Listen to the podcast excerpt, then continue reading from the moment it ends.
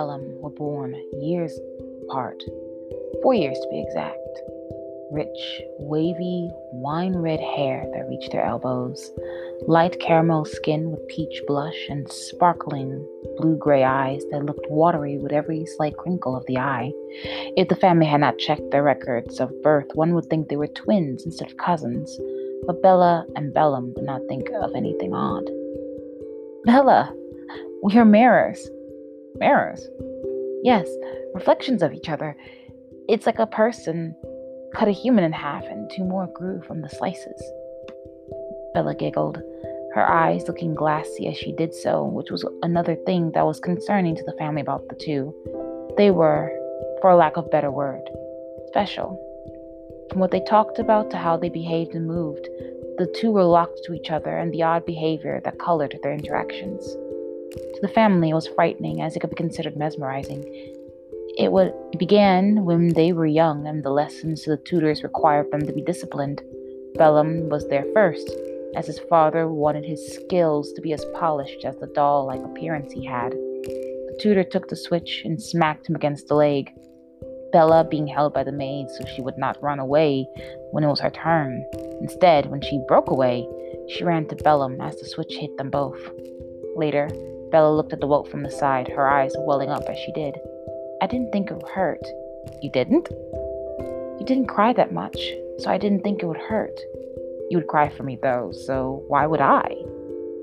It wasn't that much later that they began to see the lights. Flickering, colorful glimmers that seemed to dance for them to their glee. As children, the hopeful feeling bloomed when they saw the glimmers as well as the natural, slow curiosity. They did not try to poke and prod the glimmers to try to find every answer, but instead would note anything new and report it to the other, talking to the staring at the glimmers as like one would stare at clouds on a, on a summer day. This would, however, have problems. What are you looking at? Either of you? Bellum's father asked them one day. He had come into the children's quarters to specifically ask them this.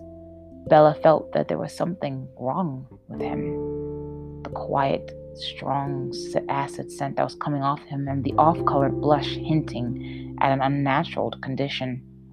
It's a game, father, Bellum answered calmly. Bella turned to him from the lie, but said nothing. His father, however, must have felt the falsehood. Wonderful. Now, what were you looking at? Do you want to play, father? Do I want to play? The son smack left her without a voice to speak. I said, Tell me what you both were looking at. Now. But the hit had left them both without a voice to answer, even with him smacking them both. Later, their voiceless tears were all they could use against his lie on them when the nannies found the three. The cracks on the family and the two had begun to, to clearly show that day. Bella, what do you think clouds taste like? Clouds? Do you think they taste like air? But what does air taste like, Bellum? Bella asked, confused, as she tried to figure out the mystery laid out before them. Bellum had bandages wrapped on his body, markings of an accident he had from riding his horse. He was supposed to be in the men's wing as he had been moved there a few months earlier, and yet he was in the room with her, a glassy eyed smile on his face. Bella did not believe that it was an accident that had him wrapped, just like she did not believe Bella when he claimed he had a fun way to test out the taste of air.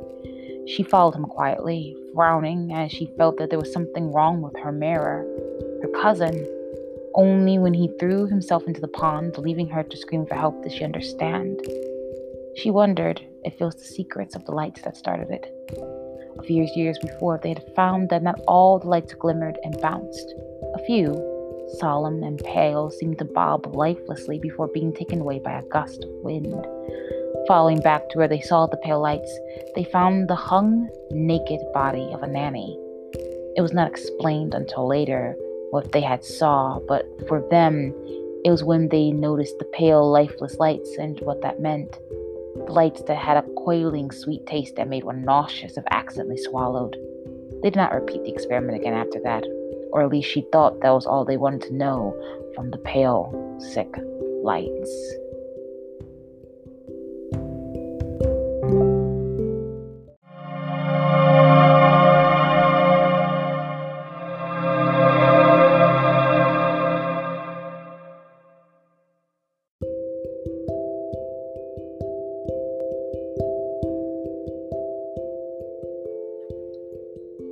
Either way, the more they tried to part them, the more she worried for Bellum. Thus, she acted as well, to a point where they began to give her a tonic to calm her nerves. It was a vicious cycle, where the more they tried to part them due to Bellum's behavior, the more Bellum tried to cling to her, calling her sister dear instead of cousin, and the more to take the heat from Bellum's behavior did she act out, causing them to worry and try even harder. If she felt that Bellum would stay still, she would be happy to be calm and just a dazed doll they wanted, but she knew that her acts were the only thing keeping Bellum alive. She could never explain why, but she knew that it was only a fact. Her family tried to explain to her the reason why she got a bit older, trying to tell her about how she was going to be going to a place only for girls. That the dream of every woman, which was to marry a good man and to have a wonderful family. Each word sounded hollow to her, but she did not say a thing against it. The only thing she did was cross her legs when they mentioned that they would begin husband hunting for her the second she bled. A wish snagged her head that she would never bleed, giving her more time to go and see her Bellum. She knew Bellum was given words about the condition of her being marriageable, for as soon as they were in the same house one vacation, she found him in her room, staring at her underwear as he had lifted up the cover and the dress not there. Good. Hide it for as long as you can. I was going to. Good. I miss us switching places. We can't do that anymore, can we? Slowly patted her face, no words from his lips and his hair hiding his eyes. The lack of warmth made her ache as he left, and she acted none the wiser. As vowed, she did hide it when it came.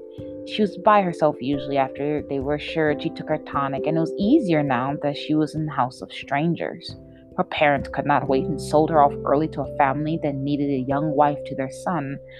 Since she was not bleeding yet, they did not have a wedding, and she was left mostly to herself like a ghost, allowing her to observe her period in the haze of sleeping mornings where she woke to see the damage done before washing and dressing herself, thus hiding the evidence. He had to admit, there was a fascination with the blood that ran down her legs. The thick, syrupy liquid and the textured, chunky bits made her wonder what it would taste like. The morbid mouth watering was her amusement at her own oral fixation. Unbeknownst to them, many did not trust her during this time, calling her ill tempered and insane, as if she was around on her own miasma, causing her mind to falter. Her mind felt clearer, than before during these times. She wondered if it was the pain had anything to do with the sharpening her mind, or was it when she felt like putting on a show of pain? They did not give her the tonic in fear what would happen to her under the stress of blood loss and medicine. Fake worry alone was amusing enough. The rest of her amusement was her imagining how her body was breaking down on the inside to produce the steady red stream that was now dripping down her legs. After she smeared the blood between her fingers and against her wrists like perfume or cream, she quickly washed off and got dressed to prepare for another day. She was caught off guard when she had spotted Bellum eating with the others at the table that morning. Bella! Sister! Before she could get a good look at him, he threw himself into her. Her face twisted into a shock that was viewable to all to see. They were thinking how she was happy to see her sibling, and while she was, she was more occupied mentally with how did Bellum get around their family to come and see her, much less be here at a table eating like there was nothing wrong with him. Like always, she linked her arms around Bellum, hugging him back in turn for a moment before they broke away, him sitting her beside him as they ate and the others watched their interaction. Through conversation, she discovered that he was to stay over to help her settle her things finally after the wedding. She was shocked that there was a wedding date and wondered which day did she not clean her bedding herself enough to tell, or was it the mother of the family tired of waiting for her to ripen? Looking at him as he laughed and agreed, she wondered what was the other story and reason behind him coming here. She knew it would come tumbling out in the, day, in the coming days, thus she didn't push. The only thing that was odd was they agreed to the odd request that he was allowed to be in the same bed as her until her wedding. It was understandable that they saw him as her sibling and thus was considered the safest thing to put in a room with her. She wondered how much longer would this hold until they learned of why they were separated. Ella, are those bleeding rags? No point hiding them now. Really? Yes, Bellum, that would explain why there's a wedding date now. She knew from how he was. He was going to come into her room one day and spy the red stained rags. Why she wished he found out a bit later. She knew he would eventually, and thus did not did nothing as he she took he took the bag and spied the contents before settling his eyes onto the next target of his expectation, which made her begin sighing. Come on, Bella, let me see it. She had to admit there was an unhealthy fascination within her.